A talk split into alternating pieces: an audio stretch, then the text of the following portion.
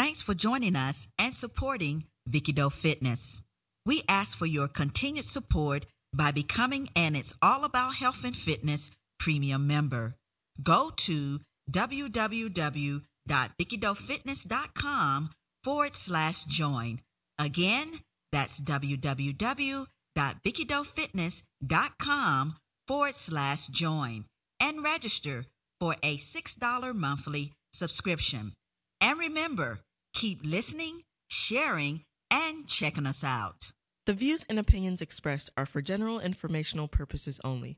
Consult with your physician or medical healthcare provider for medical advice, diagnosis, and or treatment. Today, we talk about the news, news media, and social media. How does the media affect us? Studies show that media influences public opinion and it impacts the choices that we make. The media can manipulate and influence our thoughts. Now that's scary. Even controlling us positively or negatively in ways that affect our mental, physical, and emotional well being. Joining us is Mark Peyko, the editor and publisher of the newspaper Metro Monthly and the website www.metromonthly.net. Mark will talk about the history of his paper and how he wants it to continue to have a positive influence on our community here in Northeast Ohio, Youngstown, Ohio. He will also give his perspective on the influences of the news media today. You can pick up a Metro Monthly newspaper in most of the key places here in our area, Youngstown, Ohio. Go and subscribe for the Metro Monthly. You can go and subscribe on www.metromonthly.net. All this and more on It's All About Health and Fitness. Welcome to It's All About Health and Fitness with Dr. Vicki Hayward Doe and Dr. Virginia Banks Bright. This program is brought to you by Vicky Doe Fitness, a multimedia health and wellness forum. Now, here's your host, Vicky Doe and D. Banks Bright. I'm Dr. Vicki Haywood Doe, and with me is the one and only Dr. Virginia D. Banks Bright. Vicki, how are you? I am fine, and we have guests today. We Dee. do. We do. We have Mark Peyko. So, how are you today? I'm fine. Thank you. Thanks for inviting me. Yes, we are excited, and I want folks to know that Mark, we go way back. There's a song. What is it? There's a song that this group sings about. We go a long way back. We go a long way back. So, but it's it's all good, and I'm so happy that Mark is here with us today. So, welcome, Mark. Thank you. And today we talk about news, news media, the media, and how it influences us, whether we like it or not. And social studies and research has shown that the news, news media can influence our behavior. It influences us even to how we live and how we operate as a society. And most especially now, it's they say that it's it's become even higher as far as how we are influenced by the media because it's accessible. It's so easily accessible. You know, all of us, we have some kind of phone, some smartphone that is packed with information. And so it's just a little bell because, you know, you get those notifications. Mm-hmm. You know, Information overload. overload. And so we have all of that. The news, the news media, the media, they can play a very important role and they can influence every aspect of our lives. So when we talk about media, that's newspaper, magazines, radio, television, internet, and even social media. All of these are different types of media and all of these type of media can influence our, our lives, but they also influence, and that's what's the most dangerous that can be dangerous about it. It can influence our thoughts. Mm-hmm. And that's where it gets kind of spooky, right? kind of scary. Definitely, as we see every day. Eh, definitely. Mm-hmm. Numerous studies, most especially when you look at applied social psychologists, they've done numerous research and they've shown that media can manipulate or persuade us and society, even controlling us positively or negatively in ways that affect our mental, physical, and our emotional well being. Studies also show that media may have negative effects on the physical and the psychological well-being of society. And we see this individuals, you know, that spend plenty of hours in front of the TV, they have complained about having eye strain and eye problems. We can also, you know, people that that carry these phones in their pockets, you know how they have what the phantom feeling where even if they don't have their phones uh, on them, it seems like their phones are vibrating. Isn't that crazy? That's just sick. That's crazy. yes, we see all of this. So it can also help, uh, you know, affect us with our neck and our back. All of these are physical problems and psychological problems that can come up with us having all this accessibility to the media. And then we also know that lack of physical activity, we talk about this all the time on our show, it leads to obesity, most especially in our children. And our children spend a lot of time, way too much time, in front of the TV, media, games, and so forth. All this to say that media influences the public opinion, it impacts our choices that we make. And the question is are we as nutritionists, as journalists, researchers, leaders in our community, and folks that have the power to influence folk, are we being responsible with our content, our words, even our word, even our tweet, mm-hmm. right? even our tweet. Are we being responsible and doing the necessary things that we need to do to make sure that when we put the word out there, that that it's correct and we can also change people's lives for the better. That's why we have we have joining us Mark Peyko, who is the editor and publisher of the paper Metro Monthly and the website www.metromonthly.net. And Mark will talk more about his involvement with this paper. He'll talk about the history of this paper, but also how his paper contributes to the positive influence that news media have for society and more importantly, you know, how this newspaper is important and influences our community here in Youngstown, Ohio. And so we're glad that you're here, Mark. This is t- a timely topic because we just are inundated. I mean, I, I myself am a complete news junkie. I must have about 10 apps on my phone for news. and I can't get away from it. I mean, it's an it's an addiction. Right. You know, we're looking at our phone instead of driving, which is another really bad thing. And now you have these alerts that come on. Right. And, you know, they call me, and my kids call me instead of CNN, they call me DNN because I'm the first one on Facebook that has the information that's hot off the press because I have all these alerts set up. Right, When somebody, right. like when Toni Morrison died, I was the first person Yeah, to you put it were. out because I got the alert that Uh-huh. she died. So I don't know. It it has definitely it It has changed our lives to a certain extent, right, right? yeah. I think so. And so, yes, that's what we have in store for our show today. But we want to admonish all of you to make sure you go and subscribe to this show. It's all about health and fitness, Vicky Doe Fitness, on all the places that you listen to your favorite podcast shows. Now, we are on Apple Podcasts and all of those type of platforms, but we also are on TuneIn which means those of you that have Amazon Alexa, you can ask Alexa to play the podcast. It's all about health and fitness, and she will play the podcast for you. And then you can do the same if you have Echo as well. got one of those too. Wow, you I'm lit up, lit up. And remember, when you subscribe to this show, you will be notified. That's why you subscribe. And you'll be notified when we post a new show, and you will be able to keep updated of all the things that we do here, right here at Vicky Doe Fitness. Thank you, thank you, thank you for your support. Thank you guys for your support.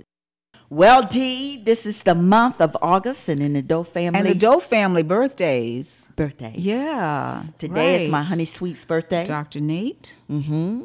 And we won't tell his age, No, we don't discuss age. but he is aging gracefully. He is, and he's still working hard too. I know. I see him all the time. I know. in the trenches. Well, both of y'all be in the trenches I know. with the sick folk. But yeah, August, we love August. Yes. Because it's his birthday. Is it Natalie's birthday? yeah, she was born on my birthday. Okay, that's right. So we do that. That's next week. And then my Yeah. mom is a day after. Oh, okay. My- so does that make you a Leo? A Leo. Okay. My brother T already called and said, Look, it's August, so happy birthday to all y'all. That's so I won't mess up. Right. That's a right, good idea. Right. But that's, that's idea. that's basically it. I've been Yeah. in the grind, you know, Yeah. Mm-hmm. doing things with Vicky Doe Fitness. But yeah, this is August, and this August isn't too bad because usually August we get that that hot and humid and nasty weather. But it, it- No, you know, we get a few really hot bad, days, right. but it's it's been okay. Other than a few torrential rains. Yes, but it's been okay. Noah. I know. it's been okay, Noah. I think. Yeah. I'm not complaining because it'll be winter here pretty soon. That's the key. We might as well enjoy Yeah, it yeah, now. So that's what I've been doing this week. I've Oh, been good. relaxing Cool. and working at the same time. Cool.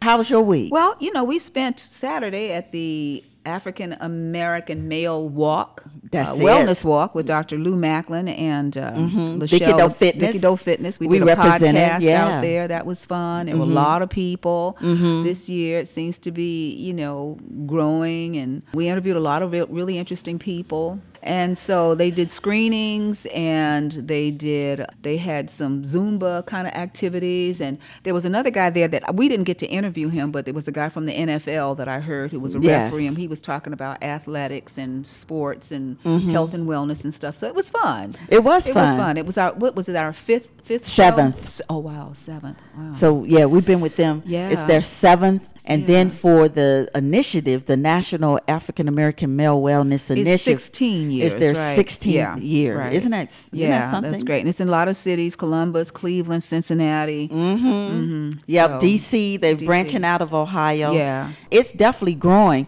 But what makes it significant is that, yes, they have the wellness walk Mm-hmm. During the summer months, but then they're starting during the year to have nice programs. Right, follow throughs. That right, and so one thing that they were really talking about is doing the barbershop. Remember yeah. how you? Oh yeah, right. Yeah, that's right. Yeah, where they are. Be, they will be going to the barbershop because that's a, a, a typical cultural thing for men to kind of gather in the shop. You Mm-hmm. know, where would you find? Particularly African American men in the barbershop. So they're going to go there like they did the hypertension project Mm-hmm. and talk about maybe do some screenings or I know they did that for the hypertension project Mm-hmm. and identified a lot of African American men who had hypertension because they weren't going to the doctor. So you just like I said if the mountain won't come to Mohammed, Mohammed will go to the mount. So that's what they do. Yeah, and it's, it's being very That's good for successful. them. Good for them. because them. they've trained the barbers to talk with the men, and if they need referred to a mental Yeah, health specialist exactly. Mm-hmm. or what have you, they'll have all the resources there. So. That's a good thing that they're starting Yeah. during the year. And they're also doing what I really like is when the dads go to the schools or different places Mm-hmm. and they have healthy, they cook healthy breakfasts Mm-hmm. with their kids. Yeah, that's good. Yeah, so Yeah, they're that's good. teaching that, but then they're doing that bonding thing Exactly. with their dads. Good. And we'll talk a, a little bit more about Craig Melvin, the news reporter on today's show. Um, talking about another initiative that they have for dads bonding with their daughters. He was right in Cleveland, Ohio, Oh, wow. talking I didn't about see that. Okay, good. Yeah, so we'll talk more about that And we later did on inter- in the we show. did interview the new CEO of the Youngstown City Schools, Justin Jennings, and he was Yes. Mm-hmm. really interesting. So we got interview with him. But you, you'll be putting that up on the uh, Yes. Okay. That would be one of our live bonus shows Good. that we would do. Good. But yeah, we've been in the mix with the African American Male Wellness Walk, and we, we've seen it grow Yeah. Over the years. yep. Because now they have a big tent now Yeah, with all the screenings and stuff. Yeah. So that's a good thing. Good. So anything else you did um, other than that? That was No, one of your highlights. That was one of my highlights, really. I took a boat out. That was my first time on the lake Okay. with a boat, so that was kind of fun, just kind of outside my comfort level. I know. I know. So I am into boating now. Okay. We'll well, you're learning all these I'm things. Huh? doing- Oh, go to do ahead. a little good in the neighborhood, whatever. Okay. And so we have Mark. What did you do this Yeah, week? Anything week you want to share with us? Really, not not too much. Mm-hmm. Uh, you know, I I always have responsibilities because of the newspaper. There's always something going on. There's always Mm-hmm. something new, and uh, with you know with the with the school year beginning for a Mm. lot for both primary and secondary and in college in the month of August, it's always an interesting time because it almost feels like summer is prematurely over Yes. but I'm always excited about fall because I lived in a uh, in a college town in Ann Arbor when I went to grad school. I didn't go to East. I went to Eastern Michigan. I didn't go to the University of Michigan. But I got used to that cycle of education and all that activity that comes in, and it's I always think about that time when I started grad school. So I always think about school and and moving and you know and being up there. I always will remember there'll be a certain time in, in September when the light is exactly like it was when I started school. You know, because of the, the, way s- that the, earth sun is. and the yeah. earth. Yes. So uh, it'll just hit me that oh yeah, this is the this is the week that I moved to Michigan. What is going on this week? Everything, Vicky. Everything. Everything. Well, this month is National Immunization Awareness Month. It's an annual observance to highlight the importance and what we be talking about, what we be all the time. vaccination. My pet peeve. Yeah, Yeah. vaccination for people, but not just for the kids, but for people of all ages. Mm-hmm. And so we talk about vaccines, shots, and they help prevent dangerous and sometimes deadly diseases.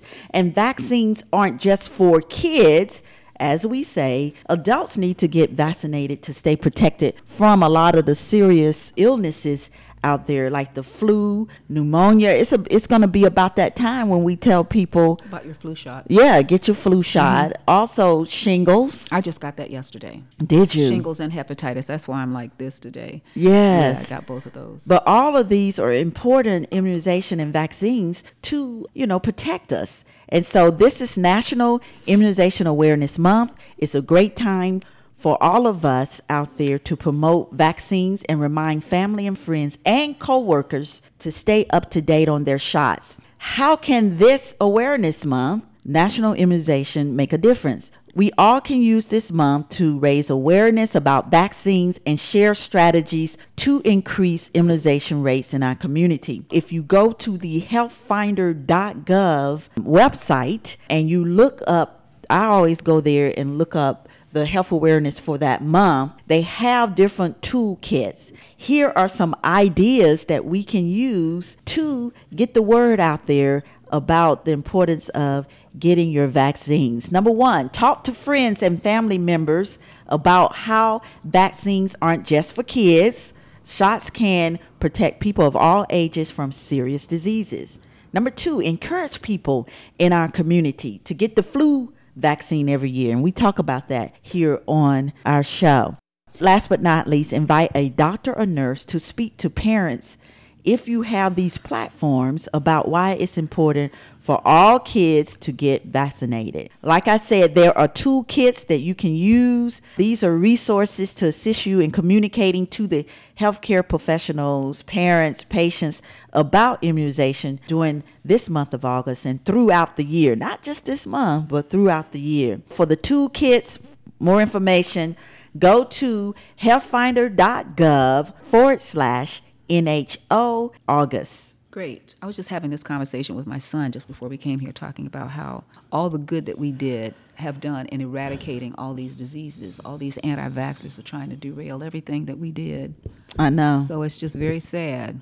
I know. And Very then now, sad. all of us as adults, we have to think about making Our- sure we okay Because as you get older, your immunity wanes. And so, like, one of the reasons I was taking the Hep B shot yesterday was that, unbeknownst to me, when I did titers, I had no hepatitis B titers. And you don't want to have zero titers working in a hospital with hepatitis B. So I had to start the series all over again. So we're getting older and older is older. With my mom is 101, so we don't even know what happens to your immune system at 101. Oh, I know. You know, so yeah, so but you know, that's my soapbox about immunization. What do I always say? Vaccinate your damn kids. That's it.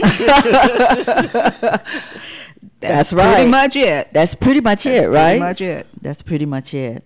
We have to talk a little bit about the mass shootings Mm-hmm. because, you know, all of this affects our community, but it also affects us that's looking at this. You know, we Yeah. Mm-hmm. get some type of feelings when we look at this. And so we had two shootings back to back, El Paso and right up the street from in us, Dayton, Ohio. Yeah. And you know, I guess this is bound to happen. When I saw it initially, I really did not click over to let's see on CNN what's going on because you hear it so often now you you're not expecting you know that maybe mass casualties, but for some reason it's weird. You don't immediately are we numb? I don't know that I'm numb to it, but it's just such It's a becoming too recurrence. Be- normal. right. And then when you hear about these big numbers of people, then I guess that's when I start clicking in. But I don't. Re- I, my reaction is a lot slower these days when I hear about these mass shootings. I know that's I that's know. terrible, but and that's it's it's terrible. the way I feel. This was in El Paso, Texas, Mm-hmm. and this happened August the 3rd at a Walmart store.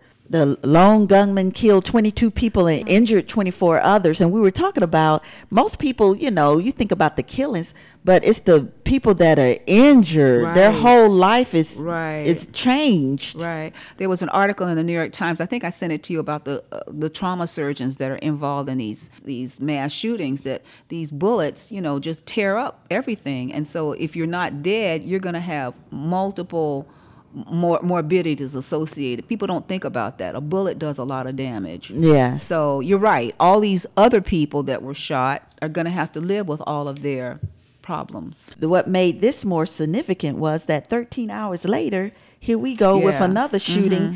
in Dayton. It was surreal. Yeah. Right. So it made you go, okay, Yeah. this stuff is is Yeah. getting And then serious. I think I don't want to misspeak, but I think wasn't it Youngstown that they found the the young man yesterday that had the twenty five guns and the ten thousand rounds of ammunition. I believe that was Youngstown. I don't want to misspeak, but so it's, was it's it?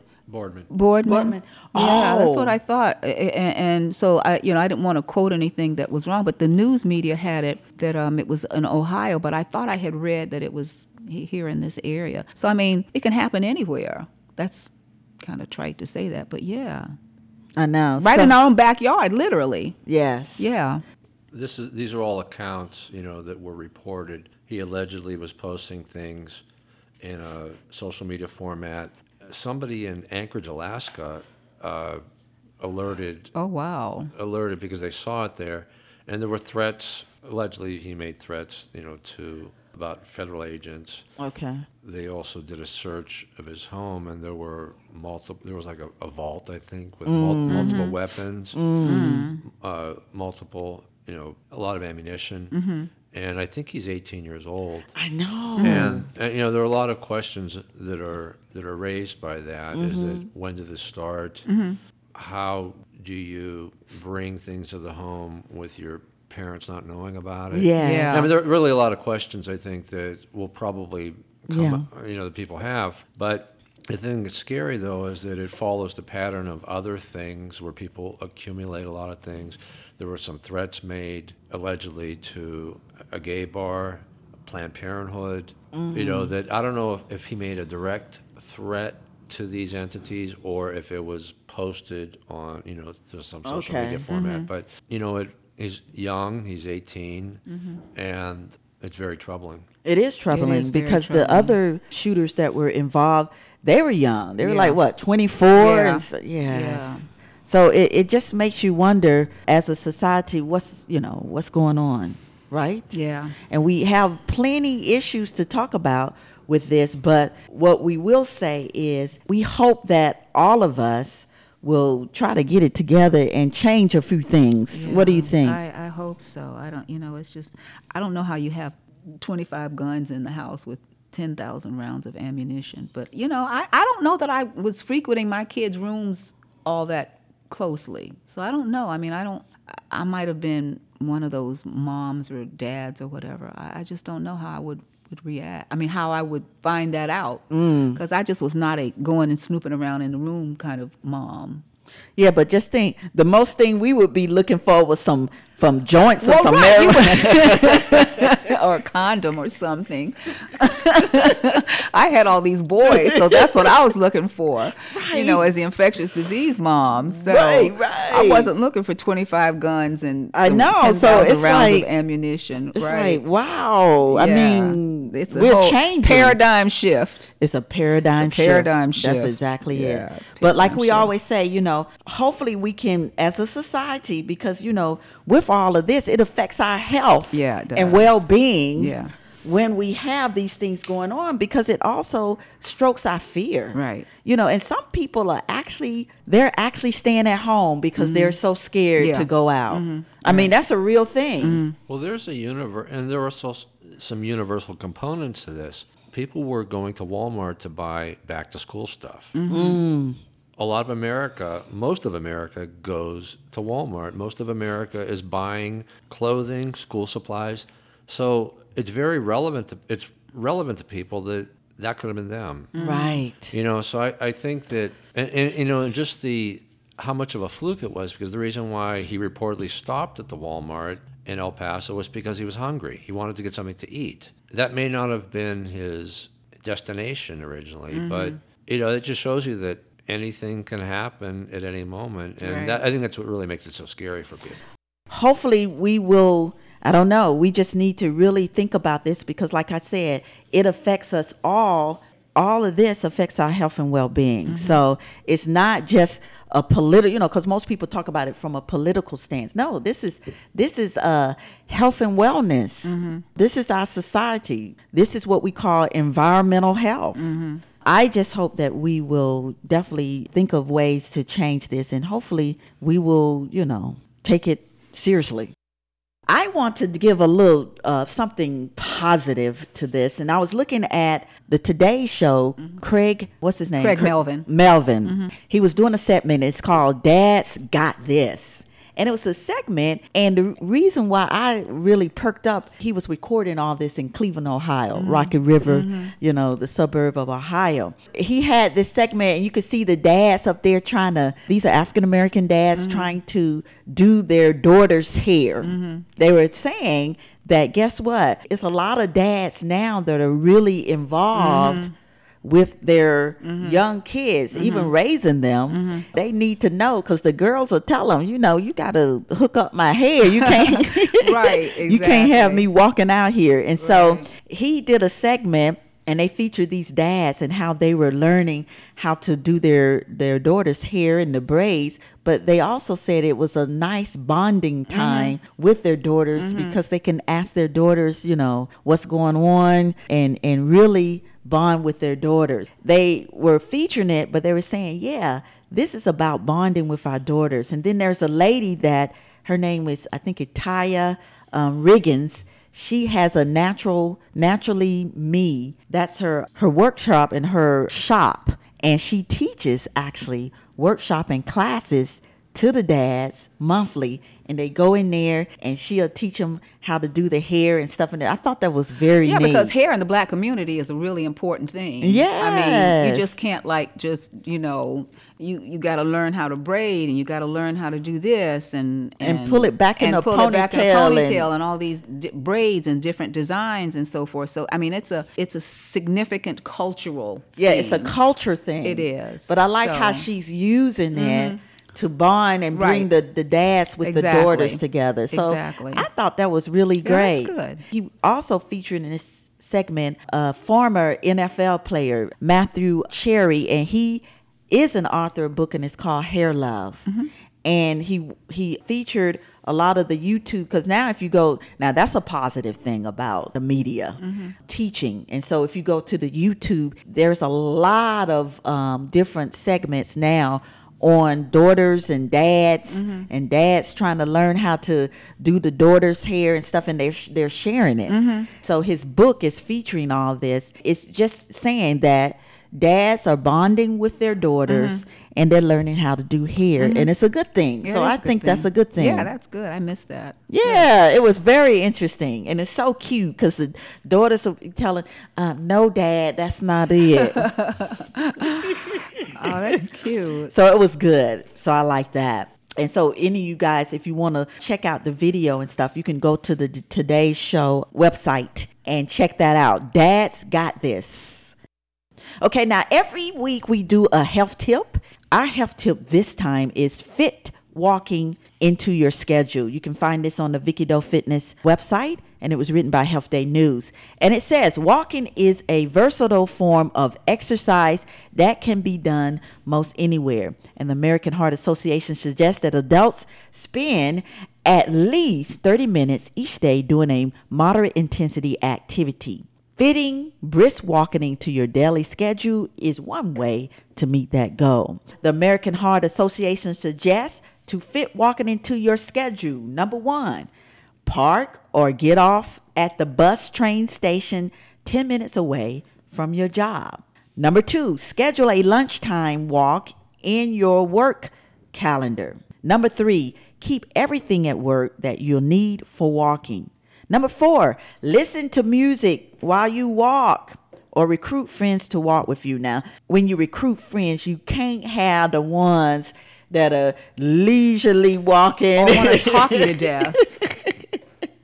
so you got to pick the right Right. friends to walk with Right, you, right. okay? Or want to get some ice cream after you walk. Right. Uh, wrong set of friends, right? and number five, before going to bed, lay out your walking clothes and Mm-hmm. shoes. And last but not least, if you decide to walk at night, the American Heart Association recommends that you wear reflective clothing or carry a light. Okay, so D, what's the latest? I think I'm just going to do the one article on Ebola. Okay. Since we have been talking about Ebola since it became an epidemic, uh, I guess we're, what about four years ago now? yes. We finally, it looks like we're finally getting some drugs that are working. So, in a development that transforms the fight against Ebola, this was a New York Times article, two experimental treatments are working so well that they will now be offered to all patients in the Democratic Republic of Congo. As we've been talking over the last few weeks, there's been a big outbreak in uh, DRC, and we talked about all the cultural things that have been involved with it. But now they're going to offer this to these individuals in the DRC. The antibody based treatments are quite powerful.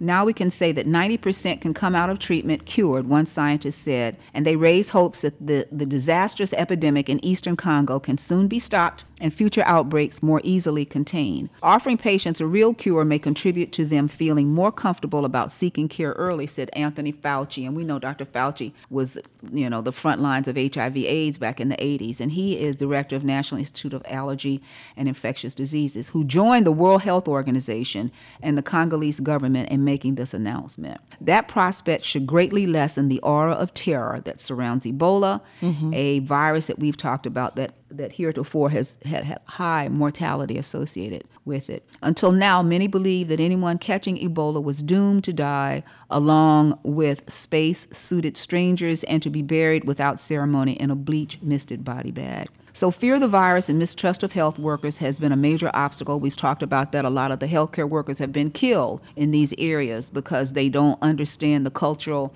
mores and norms of the individuals. You can't just go in and say, We want to burn up grandma. That's just not going to work. I know. So, no. You're right. Mm. The more we can learn about these two treatments, the closer we can get to turning Ebola from a terrifying disease to one that's preventable. The mm-hmm. new treatments, known as E REGNEB3 and MAB114, are both cocktails of monoclonal antibodies that are infused intravenously into the blood. And before I get into any technical, and I'll try to wrap this up, these monoclonal antibodies is what's revolutionized medicine today globally. For example, I always use this example of Phil Mickelson, who comes on now with that new drug to treat his psoriatic arthritis. And a lot of these other drugs that you hear end in MAB. The new cancer drugs that are that are con- continuing to keep people alive, you know, instead of a five year survival, 10 year survival, are all these monoclonal antibodies. And now we have them incorporated into to, um, Ebola. Okay. Wow. So these new therapies were among the four that were tested in a trial that has enrolled 700 patients, and the two worked so well that a committee meeting on Friday to look at preliminary results in the first 499 patients immediately represented that the other two treatments be stopped. And now this is one of those kind of things where they look at the they're doing an experiment. They stop the trial because the data is overwhelming that it's going to work. So let's just take it out and start using it now. So that's where we are. Um, good news. I don't know the company that's making it, of course, who's benefiting. Right, right, right. Who's benefiting? But it, right. that's really good news. So that is good news. Yeah. What does that mean though? That means that if that that it'll stop Ebola right. period? Yeah. Well, if you can, yeah, and and and prevent the transmission of it, which has been Ah. a big problem because it's extremely contagious. You know, we had Okay. to learn to put all those the epidemic occurred. Remember, I had to go to Pittsburgh Yes. to learn how to doff and don is what they were calling that, and it was really difficult. And you think about putting this on, and we had an air conditioned room, and it's a hundred and some degrees in these areas. So yeah, That's crazy. Yeah. So That's crazy. that's the latest on Ebola. I will keep you all up since this is hot, fresh off the press, and Big hopefully they will have more data in the next few months about outcome. Yes, outcomes. So, yes, yeah. that's important. Well, today we talk about news, news media, the media, and how it influences us whether we like it or not. And social studies have shown that the news and the news media can influence our behavior, how we live and operate as a society, most especially because we have easy accessibility of the media and information through our smartphones. And so Mark Peyko is here. He has joined us and he's the editor and publisher of the Metro Monthly. He would talk with us about how the news and the news media can influence us, but how we can use it in a responsible way. He will also share with us the history of his paper, Metro Monthly, and how it influences our community of Youngstown. And I love the Metro Monthly. Oh, well, thank you. I appreciate that. So, how are you today? I'm, I'm, I'm well, thanks. You know, being in the news media, mm-hmm. there's always something going on, and because of my connections to people that I work with, and because of people that I work with now, I have different people that I interact with mm-hmm. that have different perspectives, and they some are more aggressive about sharing news, others are more reticent about it. But it's always interesting to see somebody who has a news background seeing how they respond to things that are in the news. And, you know, and I respond too. And then it's also interesting to see the everyday person's approach to how they're viewing the current events and news. Especially this week. Yeah. You know, it was a lot of stuff going on in the news, big The- time. There, there was an overload, I think, for people. Mm-hmm. And when we, in your discussion, when you were talking about the influence of media in, in mm-hmm. people's lives, I think that really started with the, the rise of cable news. Because mm-hmm. cable news gave us the 24 hour news cycle, which prior to that, we would have news maybe at 6 p.m. and maybe updates. If you listen to radio, there would have news, you know, every mm-hmm. hour, or something like that. But it didn't become as pervasive until CNN came in. And CNN, you know, was the, the entity that really created this this 24-hour news cycle. And I think what it's done though is it's made people more reliant on news, but it also has made the media expand the definition of what it, news is. And we've we've now become inundated with entertainment news. Mm-hmm. And, and, and with and with the rise of social media, we, the other thing that we've really has happened though is that we've now become more reactionary as people. And I don't mean politically reactionary. I mean the news is created to get a response from us. Social media is is engineered to get a response from us, but it's also engineered to get a continued response from us. Mm. So if you look at how a lot of the news is presented, it, it, there, there's a lot of clickbait out there. Even and even the clickbait is even done by the major news organizations now too. And if you look at the images they use to attract you to those news sites or those news stories, a lot of them don't even have much to do with the subject that's in the photo. But but the subject that's in the photo drives your response to To open it or click it, right? to open and click it. Mm-hmm. And, that, and it's not even just the clickbait stuff, it's more even the everyday news stuff. And the news cycle is a lot shorter now, uh, and it's driven by the immediacy of you know of how news is presented and, and disseminated. But that's it's a the world is way different than it was when you know when when most of us were younger. We didn't have these devices that alerted us. We didn't have I know. the, the news of the world coming to us in a way that I think has increased the levels of anxiety with people. It's also put pressure on news organizations to produce all the time and produce news or updates and you know and and all of that. Historically, a newspaper, and this I'm talking about daily newspapers. A daily newspaper would have, in some cases, it would have more than one deadline uh, because they had specific sections that would uh, go out or sp- specific issues that would go out to different markets. But now the internet and with social media, now you can have these updates immediately, you know, on your phone. But prior to that, you would have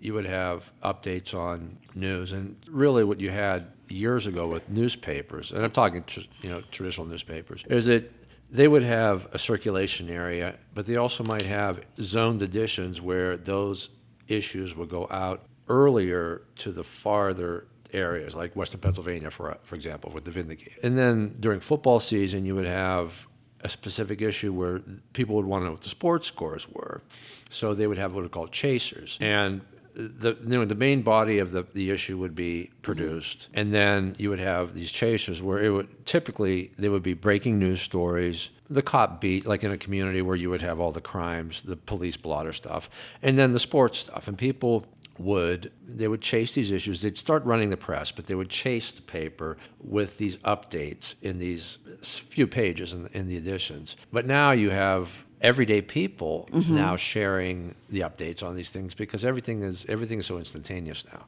So the control of presenting the news has been put into the hands where everybody now is their own publisher of personal information, of information that they're sharing from other sources. They're also sharing information in some cases from sources that they don't even know what the source is. So that, that has presented a lot of problems. You know, it's also presented some challenges to how do you insulate yourself from being duped with you know what has been termed fake news how do you how do you really receive news that is going to be beneficial to you as far as making you be an informed citizen making you aware of what's going on in your community making sure that you even your personal interests are addressed. You know if you have an interest in music or health or or whatever how do you get those sources in you know into your feeds?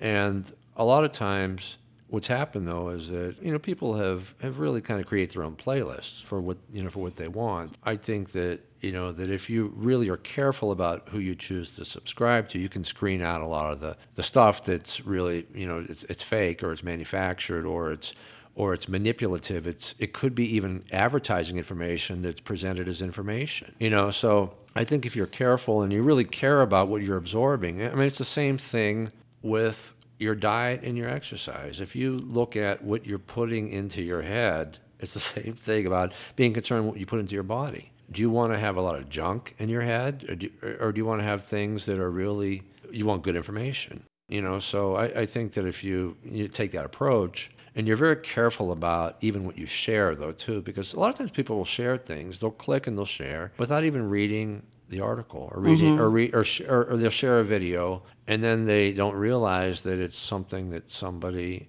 you know made that is either harmful or mm-hmm. or not not useful. But don't you think that's sort of an intellectual thing? I mean, I don't, think that, I think that's what we're dealing with in this country, though, now, too. There are people that don't really care whether they have junk in their head, and they're not really capable intellectually of separating the junk from the and if and if the junk happens to be a reactionary type of information they jump on that so i mean don't you think it and i'm not trying to down any and it's not necessarily an, an educational thing. We don't have to have a college degree but i just think that there's some people certain sects of people that don't care whether they have junk and stuff. They, they they have it in there and they don't they're not filtering through it. It's a reactionary thing you know it's a, it's about some sensational something or other and i want to jump on that. So as i'm listening to you talk about how do you how we do all this i'm just sitting here having an out of body experience thinking it's out of control I don't even know how we even begin to ratchet back on the cow that's already gotten out of the barn. Because when you look at like Facebook, for example, and I fall fall prey to it as well, sharing information and not knowing which news sources or sites are the ones that I really should be because they come guised as actual stuff and then I'm sharing it and then somebody will say, "Whoa, you know, that's not really an, an that's not a place where you get actual news and I consider myself, I mean, you know, whatever. So I don't know. I think it's I don't want to be a nihilist about it, but I just think it's out of control. I don't I don't even know how we ratchet it back ever. Well, you know, I I look at what I subscribe to, and I and I tend to be more conservative in what I subscribe to. I I subscribe to the the larger daily mm-hmm. daily newspapers, mm-hmm. and then I have a sampling of smaller things that I don't necessarily look at all the time, but. I, I don't subscribe to them, but they come across my mm-hmm. you know my feed, mm-hmm. and then I also not everybody has this ability, but a lot of the old reporters that I worked with, they had they have really good posts, you know, where they mm-hmm. but one of them is a retired reporter, so he has the time to do that.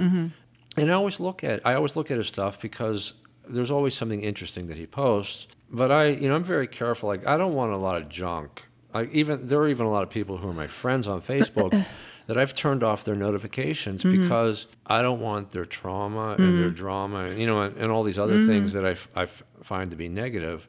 I don't want to see that.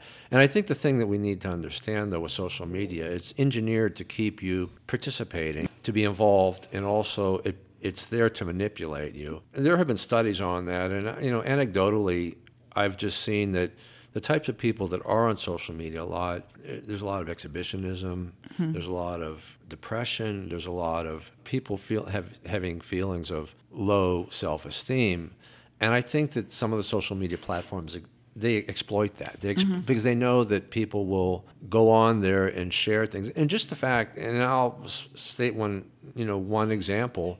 On Facebook they ask you in a very direct way what's on your mind? You know and, and when it's phrased that way it's there to get a reaction to what you're thinking about at that exact moment and that's not necessarily the best thing for everybody, both the person that's posting it and the person that's receiving it. It- It's getting people to respond immediately to something. And I think that everything is engineered to get people to react. About this, this whole idea about getting you know, the, the, the thing back in the barn, I've read studies where people say, well, turn off your Twitter feed. Like, just get rid of the app on your phone for maybe not permanently, but get rid of it for a couple months because you're getting overloaded.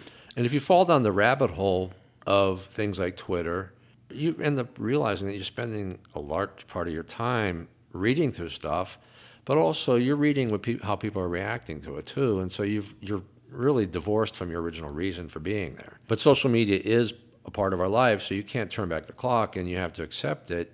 But how much do you want to participate in it? And you, I guess you kind of have to feel, you have to think about, well, how much of this is, is this social media platform managing my life for me right now? And so, yeah, when we look at the news here at Vicky Doe Fitness, most especially when we're trying to do our podcast show, there are certain things that we do. You know, we talk about the relevant things, the the health tips, but we also try to throw in a little positive news as well because we know that at least we know that when people listen to us they want to kind of get away from the depressing news Right. that they hear and mm-hmm. so i think we're we are pretty much mindful of, of that what do you think Dee? I think so too. Not that we're always about happy, but we do Yes. talk about things that are going to contribute to somebody's having a good day. Yes, and that's going to be helpful to them, mm-hmm. right? Mm-hmm. We want to, though, ask you specifically and, and share with people about the whole history of the Metro Monthly and how you got involved with that paper. Okay. Well, I uh, the roots of this are that I was in Ann Arbor, Michigan for graduate school, and I also worked at the Ann Arbor News. So I worked at a daily newspaper, and I was in grad school, and I always had I had a background in English and journalism. I always had an interest in uh, publishing, whether it be something very modest to you know to looking at what was was out there though too. As I got older though, I became more interested in you know in different aspects of, of publishing that uh, I probably wasn't interested in when I was younger. So when I was in grad school, I was in a very information rich community, which is Ann Arbor. Very, mm-hmm. very high mm-hmm. education, mm-hmm. uh, close to Metro Detroit. So there were two dailies there, and there were a number of you know of, of publications. I worked at a daily newspaper. I learned a lot there. I also had my I think my work habits and my professional standards were shaped by the Ann Arbor News too. Mm. It was a, a you know mid-sized newspaper, but very ambitious. Uh, it doesn't exist anymore. Uh, it was it was a Newhouse owned newspaper, and it was shut down about ten or eleven years ago. Uh, Newhouse thought that they were going to create a digital only product in the city of Ann Arbor, and so they shut down the Ann Arbor News. A lot of people lost their jobs. Prior to that, the Ann Arbor News they had invested like I think it was like forty million dollars in a new press a couple years prior to that. Mm-hmm. When the New York Times found out that the Ann Arbor News was going to have an upgraded press, they approached Ann Arbor and said, "We want you to print our Midwest edition." So for many years, you know, the Ann Arbor News also published, printed the Midwest edition of the New York Times, and I think they had multiple locations Okay. because of distribution and all of that. It became relevant later on when the news came in about the Vindicator. We'll talk a little bit about that later. But Okay. I had a perspective from the closing from something that happened 10 years prior to the announcement that we all knew about, you know, a mm-hmm. couple weeks ago about the Vindicator. It was a very formative for my career seeing how things were reported and, and, and you know, and every community has its own dedication of resources to different things. It's a mm-hmm. Big Ten college town, so mm. A lot of resources were put into the sports coverage in Oh, Ann okay. Arbor. Yeah. But also because it was a big research and you know and an education hub, there were a lot of concerns. I, I remember very specifically types of stories that were reported on. They would look at the, you know the census, how the census impact or how it reflected what was happening in health, mm-hmm. education, and things like that. Mm-hmm. But also, it was at the beginnings of really the the country trying to get a handle on HIV and AIDS. Mm-hmm. So there was a lot of coverage on that. But also, the, it was also during the time when there were a lot of anti-smoking initiatives too. So I mm. remember very specifically, and it, it stayed with me Okay. one story that I think it was R.J. Reynolds. They were unveiling a cigarette that was targeted to women who went to NASCAR. It was really, you know, a very, it was very class specific. Okay. It was very age specific too. But it was, you know, there was an uproar about that because they were targeting a market segment that they knew didn't have access to a lot of health information.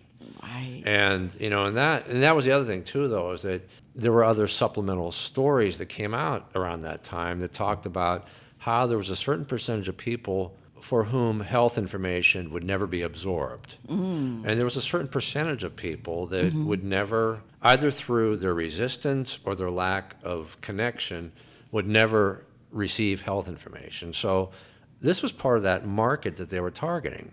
And so, you know, there were, there, I remember that very specifically, but, uh-huh. you know, because I was there for a, a certain period of time, it's, I'm like, you know, a bug in amber there too, my memories of things. So, but while, while I was there, I learned a lot about news coverage and I learned a lot about just a different perspective from publication to publication on how to cover the news and how to cover how to present the news. And the Ann Arbor paper was very ambitious, but the Detroit papers were very good. I was there right around the time when Motown was going through this resurgence because of the big chill. And, you know, and so a lot of the archives that the Detroit papers had, there were always Motown stories in the Okay, paper. So, okay. you know, it was very interesting to me. So, with that, when my mom took ill, this is really, the, you know, I, was, I had finished my program, I graduated, and I had to decide where I was going to go. And my mom took ill, so I decided to move back to Youngstown. Okay. But what I thought of doing though is I, you know, I wanted to continue to write and to publish,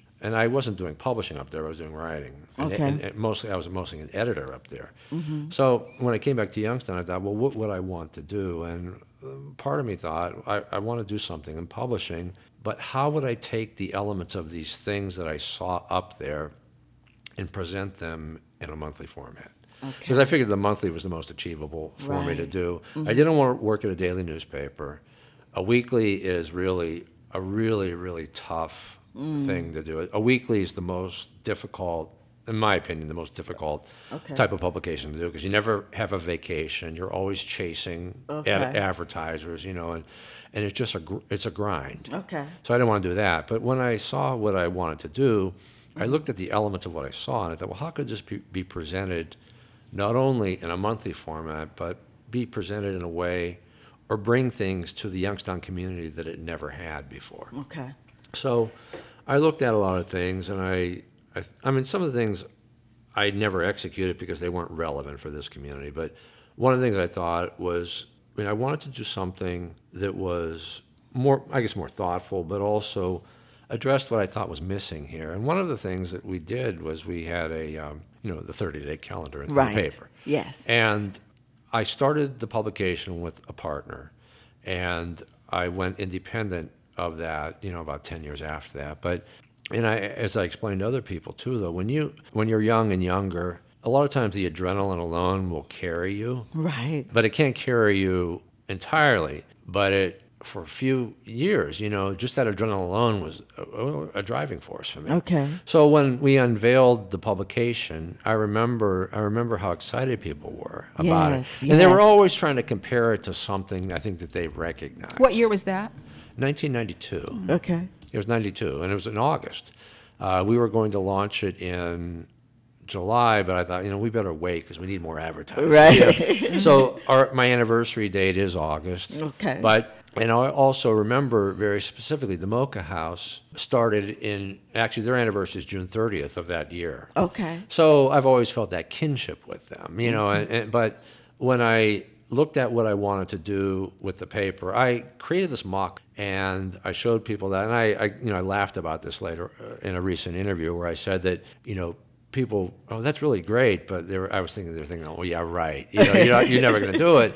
And it took a lot of work, you know, to launch it, and it's been a lot of work. But I've I've seen its impact. I've seen its impact on other media here. I've also seen its impact on the quality of life for people too. Yes. Mm-hmm. And I've you know I've been doing this for so long that I've had people that have told me that they raised their kids with the calendar. You know, Isn't that mm-hmm. something? yeah, so the kids are, you know have graduated. Yes. That's a generation. Yeah, Yeah. it's a generation. So, and I know that it's important to people too. Yes. And and I know too though that it's not for everyone. You know, I mm-hmm. I had a tough time with that for a long time. Like, or I would see, I would put out papers at like at a grocery store, and there'd be a competing publication there. People would walk past mine And pick up the other pick up one. theirs, Right, yeah. right. And you know, and I and I looked at that, but then I also sometimes I would also see people they would like immediately pick it up once it went out. I, I talked to a friend who was a life coach about that, a job coach, a life coach, and Mm-hmm. she said, "Well, the people that see it are going to pick it up, and the people which she meant see in a broader sense, the people that appreciate it would pick it up." So it, it got me used to the idea that it wasn't for everyone and that I wasn't a product for everyone either. But I also was a product too, though, and it was also created this way to appeal to people from all different backgrounds. Uh, What the end result is, is that people from all different educational levels Yes. love it. Yes. People from all different ethnic and cultural backgrounds love it Yes. too. And that's really very interesting because a lot of marketing companies will say, well, you know, do you reach 20, you know, 20 to 35? I said, no, Youngstown is much older. Mm-hmm. And I reach people that are 75 plus mm-hmm. too.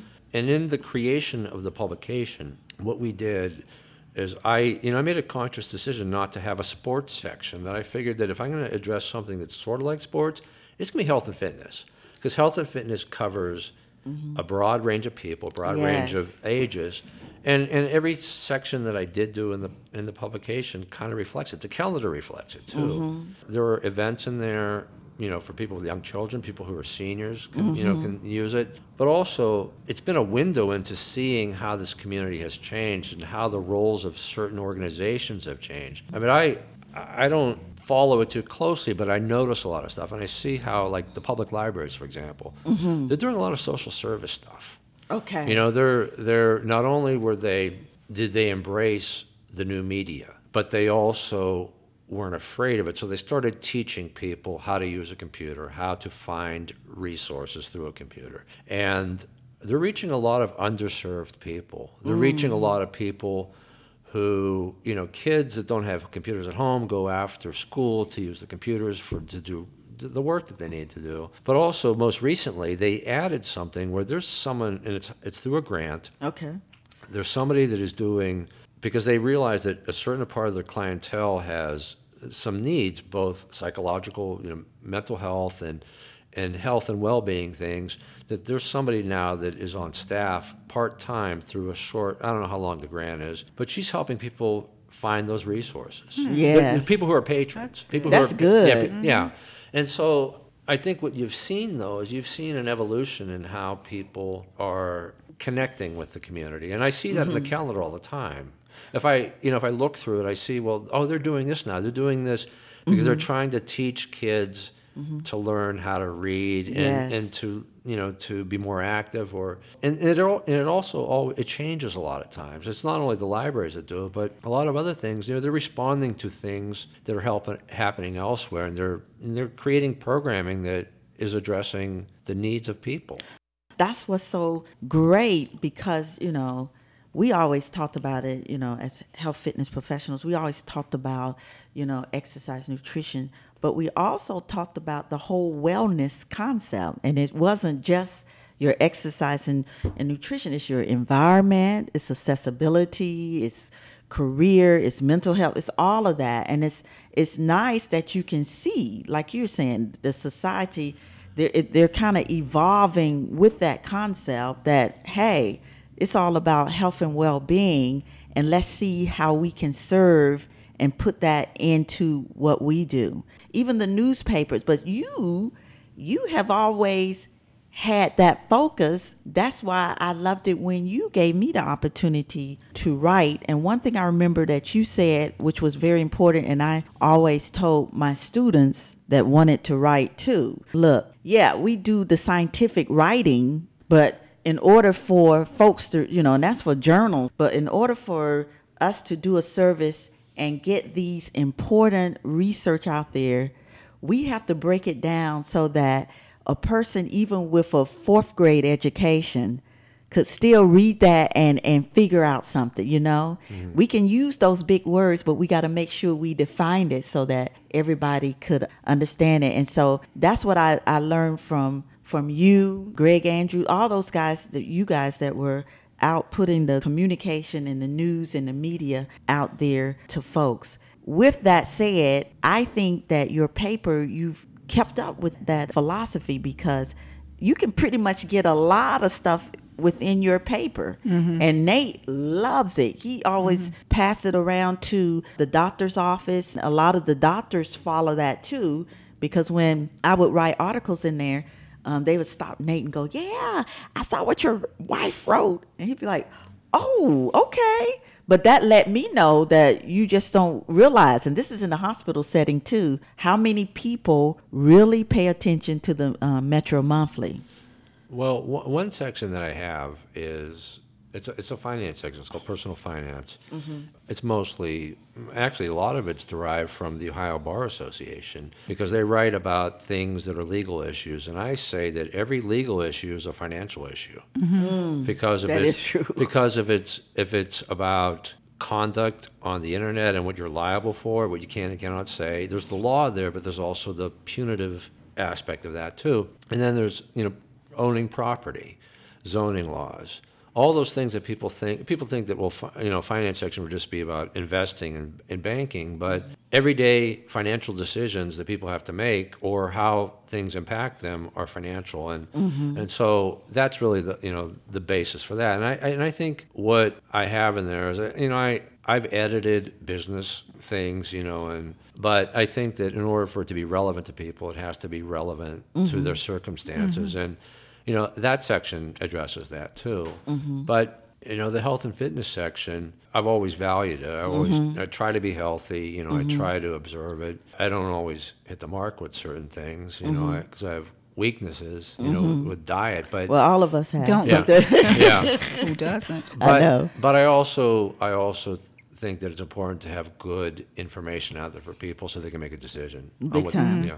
I thoroughly enjoy your newspaper. In fact, I have two or three copies in my car at any time. Mm-hmm. Uh, no, you have kept up with the times, but you were talking about the library, and I was just thinking to myself, yeah, they kind of had to change because the library was becoming an anachronism. I mean, you know, who goes to the library anymore with all the talk about social mm-hmm. media and stuff? Everybody looks up everything, you know, Right. on your this. Mm-hmm. And so I'm glad to see that the library has that's another par- that was a par- that's a paradigm shift for them too because libraries had a reputation of sort of the elitist kind of thing you know?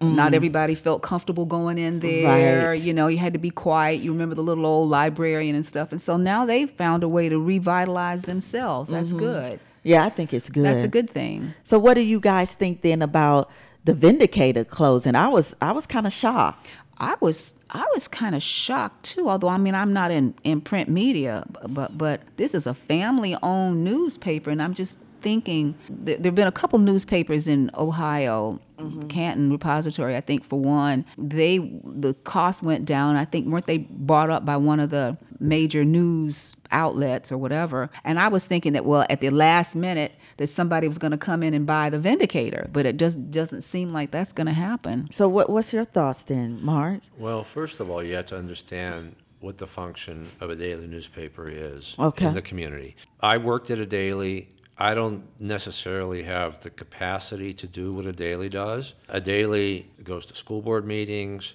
they go to council meetings, mm. they and I'm not saying that I can't do that, but the likelihood um, because I have a smaller staff, the likelihood of me doing that is, isn't as great. But you know, there are also they cover the courts. Mm-hmm. They on a daily basis are covering things like you know like the police blotter stuff you know that could in some cases show a larger social problem. I think i think one of the things and, and this is this was a change though too that happened in the newspaper industry is that most obituaries used to be written by staffers at a newspaper. Mm-hmm. Now it's paid advertising. Mm. So people write, or the funeral homes write for the families, you know, what, what appears in the paper, and then they pay for that that Oh, okay. that space that's in there. If you could imagine what the opioid epidemic would have, how we would have been able to track that 30 years ago when it was a newspaper writing obits. Now people don't have to disclose the cause of death. So you know there are all these ways that people describe how someone died. Mm-hmm. And when, but, but you see some certain clues, and I think if you work in healthcare and you're in that environment, You can when you see see- someone that's in their 20s Yes. that died at home, you know, you kind of wonder what happened. But uh, and years ago, that would have been a good way to see emerging health issues. Okay. And, you know, and so with the loss of the Vindicator, you'll you'll see that applied to other things too. You'll see that you'll maybe see crime that's happening in a community not covered as robustly anymore. Okay. But a daily newspaper has a very important function, and it's not. Nobody should feel happy that a daily newspaper Yeah. is, is gone because mm-hmm. the other thing that has been studied is that communities that don't have newspapers have higher costs for things like governmental some governmental things because of there's not that scrutiny anymore of, of ah. how things are awarded you know and things like that. Mm. So it's not a good day but some of the factors that affected the decision to shut down the vindicator were outside of their control you know, with social media and people going away from buying the, the daily paper. But when you provide something for free and you have no paywall, why would you why would you subscribe to it? Why would you pick it up? Mm-hmm. So, you know, a lot of newspapers, not only the Vindicator, a lot of newspapers made that mistake. You know, one of the newspapers to really address that right away was the Wall Street Journal. You know, you you, Right. you can't get it for free. You know, you mm-hmm. and the New York Times and others, the Wall Street. Uh, And then when you subscribe, you got to pay to have that that that subscription now. Yeah. Even on your phone, and I mm-hmm. Mm-hmm. know with the Vindicator, they were online, Yeah. but it's I think that's going away too, right? Well, it will, yeah, because there's nobody producing Yeah. the news anymore.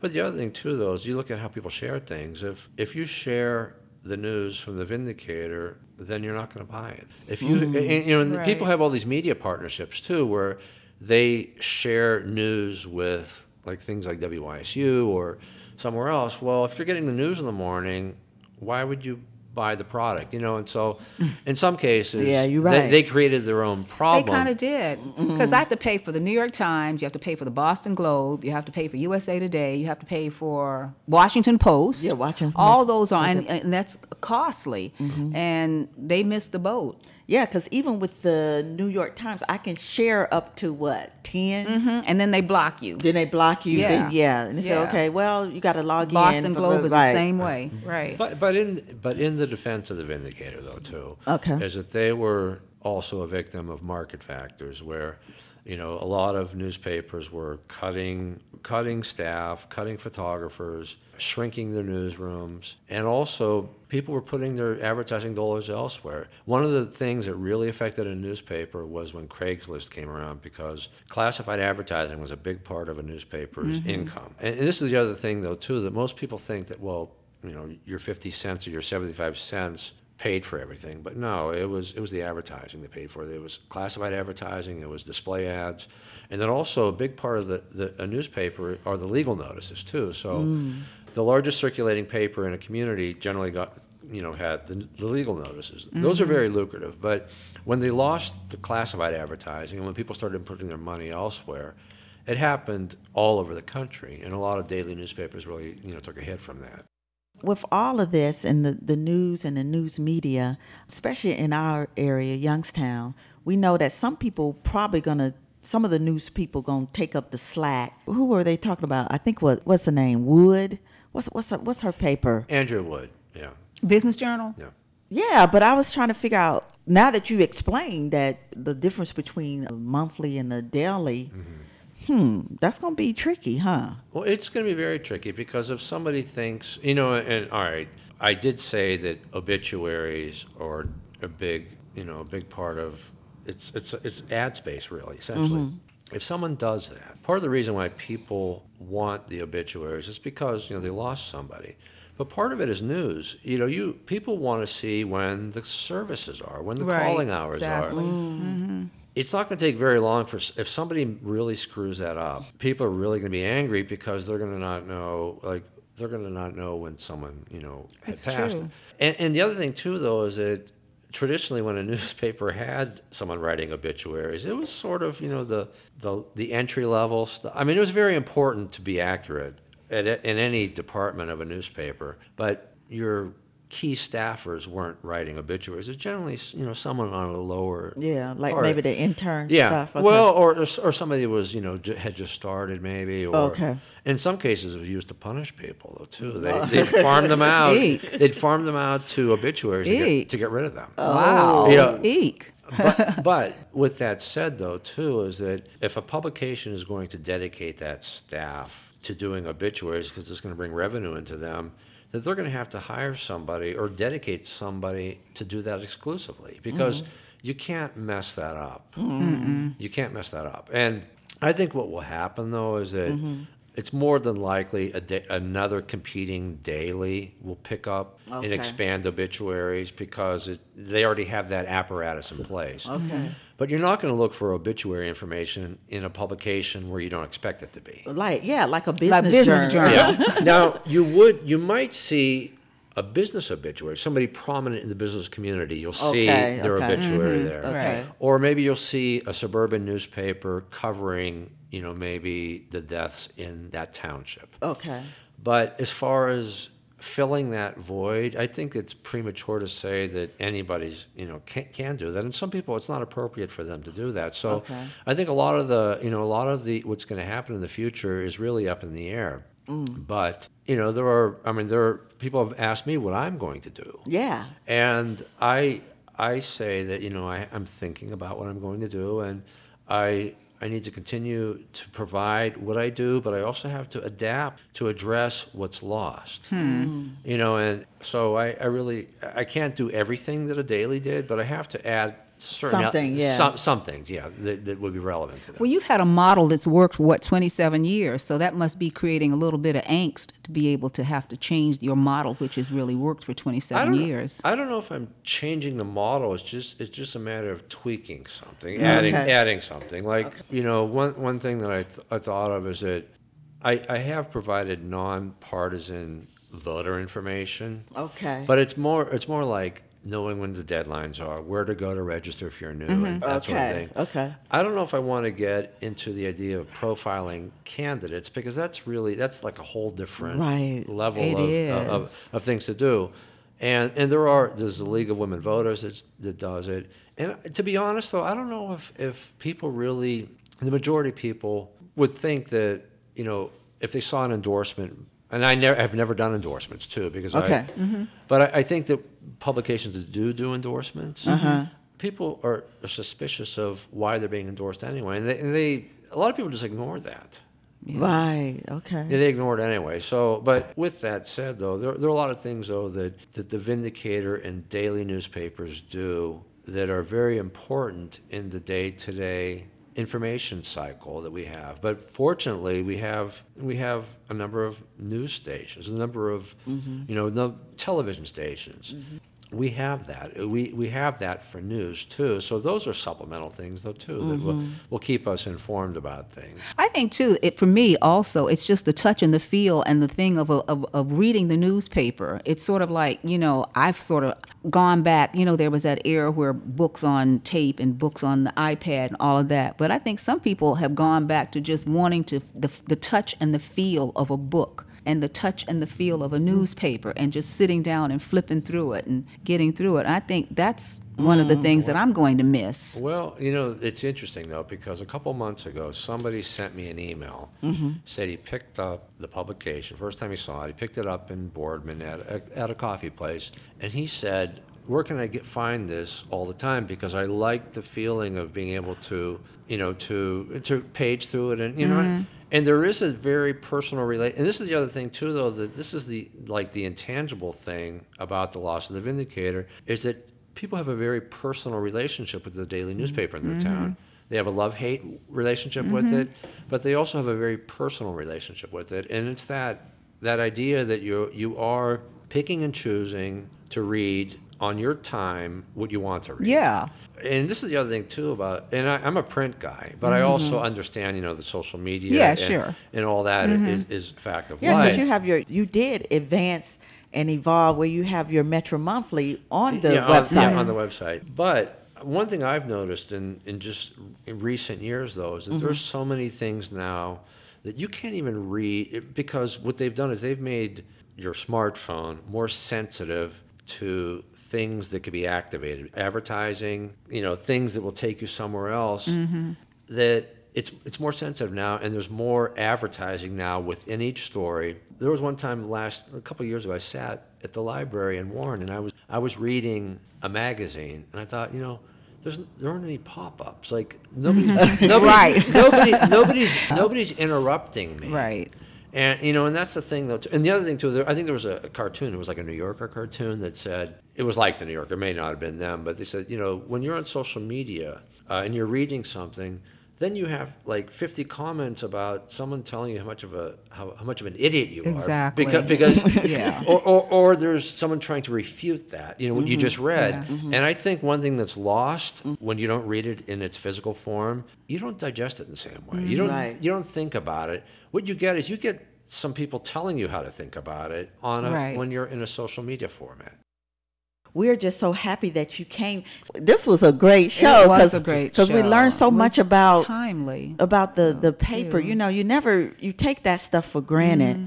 But a lot of this is is planned for us. I want you, as we close, I want you to tell people and share with us how can we make sure that we do get the appropriate news that we're not dealing with fake news and how how should we read these news stuff? Well, I don't want to tell people what they should read because I think people should read what they are interested in, what they enjoy. Okay. But I think too, though, that you know you have to be very careful about sources for things that appear to be questionable. And I, and I even if I agree with it politically, if something is very strongly partisan, mm-hmm. I don't really want to read it because I mm-hmm. think that I'm being manipulated with mm, that. Right. Okay. But I- you know, when you look at, if you consider the amount of resources that somebody puts to gathering the news and reporting on the news, and how serious they are about it, I think that's a good indicator of how you can, if you can trust it. All right.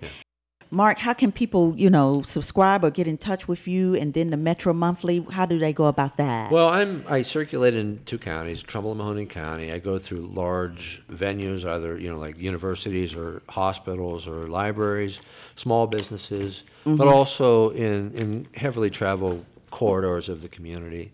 And I, I also try to reach underserved markets though mm-hmm. too. Yes. So I mm-hmm. distribute it at WRTA and places mm-hmm. like that. Okay. But I, and I've always had that idea that I think that everyone that wants it should have. Tra- I see you at the. JCC when I come out from exercising in the morning. yeah, so, oh, well, that's awesome. So thank you, Mark. Thank you. This is great. Thank you. Now, this is our show, D. So, do you have any tips that we should think about? I don't know. I mean, this has just been so great because it's so timely. You know, I would probably be biased because I am just a news junkie and um, probably need some psychiatric help. You know, some points that I think the last point that Mark brought up about, you know, trying to, I like that about if something is really strongly partisan one way or the other, maybe kind of look at it with the jaundiced eye and, mm-hmm. you know, as opposed to those that seem to be a little bit weighted on both sides. That's kind of an interesting concept. I don't know if we can find it all the time, but I like that. In other words, be open minded. Yeah.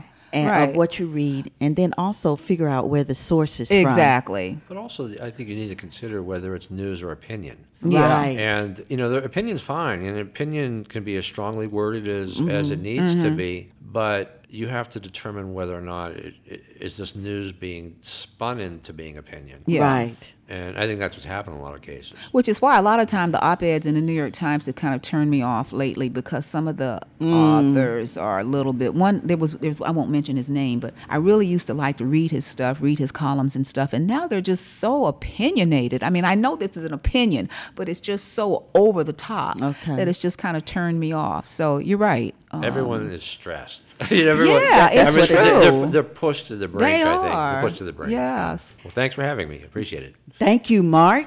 And as always, for more information, go to our website, www.vickydofitness.com. Remember, if you have any questions, comments, or just something to say, tweet us, email us, go on Facebook, and share with us your thoughts.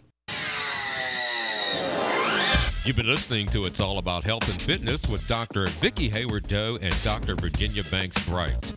Vicki Doe is owner of Vicky Doe Fitness, a multimedia health and wellness forum, a place to discuss, learn, and participate in healthy living. You can get in touch with Vicki by email at info at VickyDoeFitness.com.